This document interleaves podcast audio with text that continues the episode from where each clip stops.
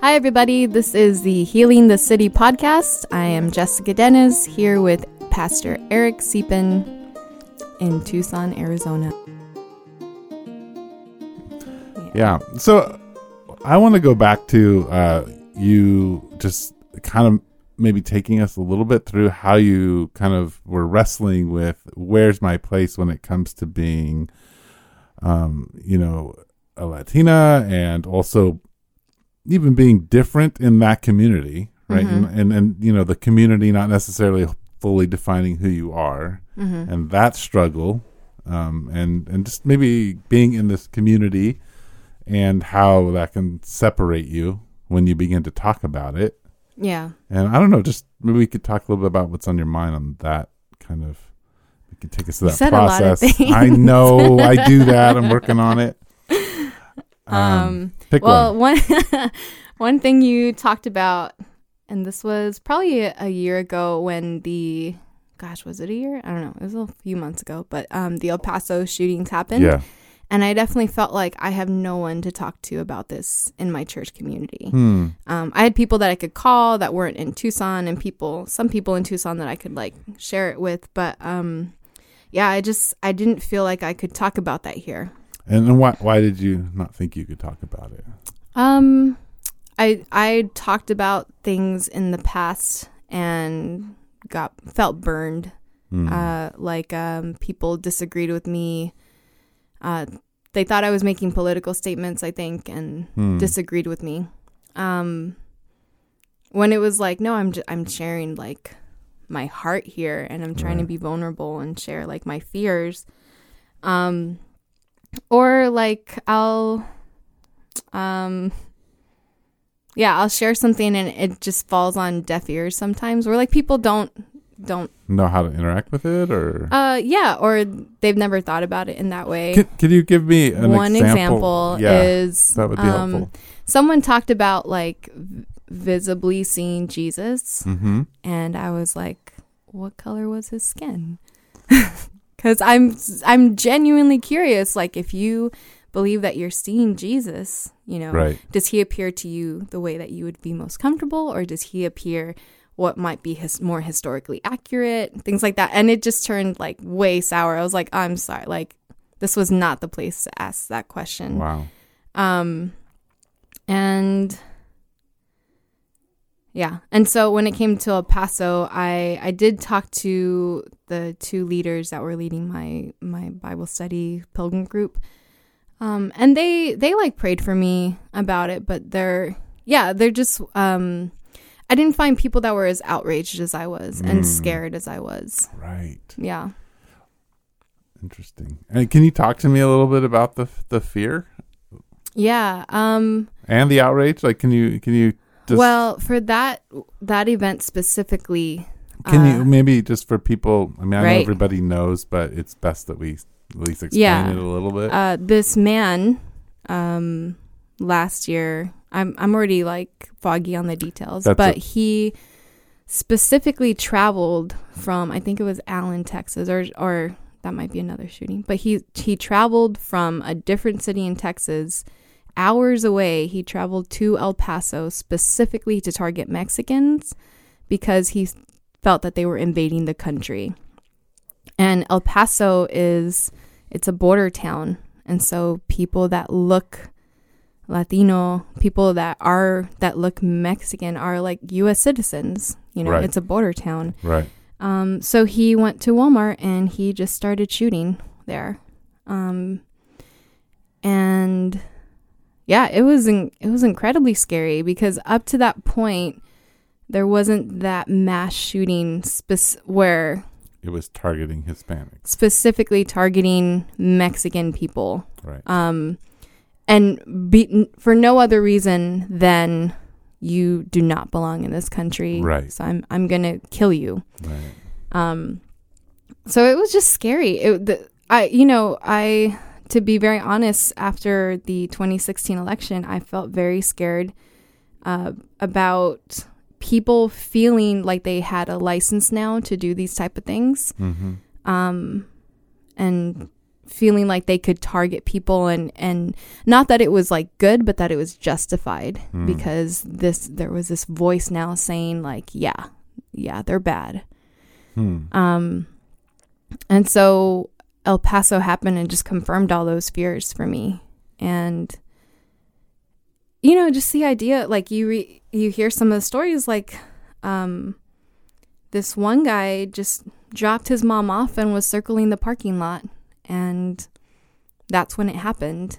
Um i don't know if his mom was killed but in the, you the story of like two people shielding their shielding their baby um and then they were both killed um so yeah like these senseless deaths because one man was given this voice and given the I don't want to say freedom, but just What was perceived and it and and because of the culture created, it seems. yeah, that's and that's what it seems like. And you could argue with me that no, this is just a radical and whatever, but the the reality is it happened and he specifically targeted Mexicans. Um so it was scary. It was scary going to any public place. For like a day, I was like, Am I just supposed to stay at home? And I love my husband for this because I, I talked to him and I was like, I don't know if I was crying or, or what, but I told him, like, I. I don't know what to do. Like, I don't want to take my son anywhere Hmm. um, because like what's going to happen and he said well this that's terrorism and you know i after 9-11 in 2001 you heard the word terrorism but you don't really i had never fully experienced it i was you know i was young when 9-11 happened Right. and so there wasn't that fear that someone was going to come to my hometown and, and throw an airplane like drop an airplane on a building but Right. yeah, I I felt that after El Paso. I felt that terror. Um, and he said this is the goal of terrorism. It's to do something so that you would be so afraid to go out and to live your life. Um, and so so you just don't and that's the goal. Hmm. And so once I realized that, um, I I felt a little bit better in, in knowing like Right. Um, there's no game in like they win or I win. It's not about that. It's about like just being very aware of like this was the intention and I can't live my life according to that intention. Yeah. Yeah. So that seems like it produces a lot of anxiety and and uncertainty about where you fit even Yeah. in this sense. Well, yeah, and it definitely like I think it also causes you to not trust your neighbor. Mm. Um like anyone that just looks at you suspiciously, you just you just don't know. And so um even walking around my neighborhood, I was like what's and anything could just happen here. Like Right. because someone here decides I don't belong here. right. Yeah. Right. And you know, I- think what I hear you saying, and you can and correct me on this, but there's there's this yes. So when I experience something like hearing about El Paso, I think, well, I really don't want to go to Walmart because that's scary. Um, but I don't think uh, so. There's some scare, fear, right? Because it's terrorism. Somebody Mhm. went into a place and started shooting, and that could happen anywhere. Yeah. And so there's that anxiety for me, mostly for my kids or for, you know, oh, my wife could have been there, that kind of thing. But what is added to that, that's that you, where you kind of feel isolated and alone, and maybe not where you can find like a voice where you're like, oh, you understand the depth of this, is that Mhm. it's this next level. Is that somebody came and targeted you in particular, people who um, look like you. And Mhm. so it was a specific thing and and that has sort of this insidiousness to it uh, that isolates you. Um, and so I, I don't know, but I think people like what happens. At least people's pushback, I suspect to you, is well, I'm experiencing the same thing, Mhm. right? Right. And I don't think that's true. Like they have some fear; they're experiencing Yeah. that. That's that's genuine. But I guess my question then, in all of that, is just like, okay, so how do we step forward with you? How do we? How do I? How does anyone kind of Mhm. you know walk with you and walk with others in that. Yeah, I I don't know I don't know the answer exactly, but I do know that if you don't have that same experience with me, then understand that I have that experience Right. and don't diminish it. Right. Right. So trying to say like, well, I'm feeling that too and Right. I have the same fear. Like, yeah, Right. but I also have this extra level for it. Right. Um, especially like I remember thinking like my family's in a border town. That could have been Brownsville. Right. That could have been Brownsville and my mom could have been at that Walmart. You know, Right. like um it just became so real. Yes. And yeah, and so I think asking how do we come alongside how does someone come alongside me it's um really listening and hearing that and not trying to talk me out of it or like I said diminish it but just really just accepting that there's this other level that you don't have. Yeah. Yeah.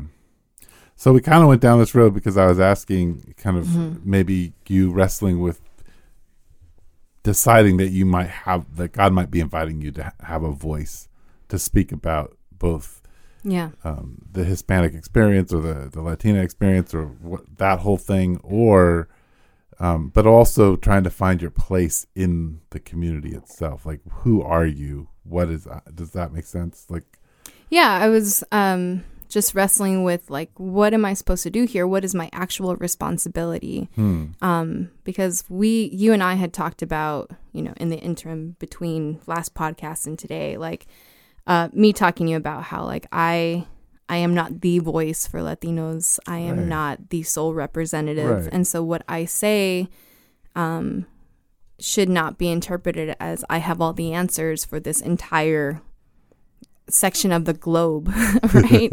right, right, yeah. Um, and so part of me wrestling with that is something I've wrestled with um, for a lot of my life of what is my actual role in educating educating people who don't experience this. Right. Um, so when I was a sociology major in college, learning all about this um, and experiencing it firsthand, uh, I, you know, I just remember the stereotype of the angry minority. right, Um, so basically, if you speak up, you are immediately discredited because you are part of that group. right, Um, and so to say, well, like, yeah, this is just your personal experience. Like, Right. you have no idea. right, So I remember I was given one class, we were given the assignment to do a research study, and I had to give a survey to students, and we had we could pick any topic we wanted.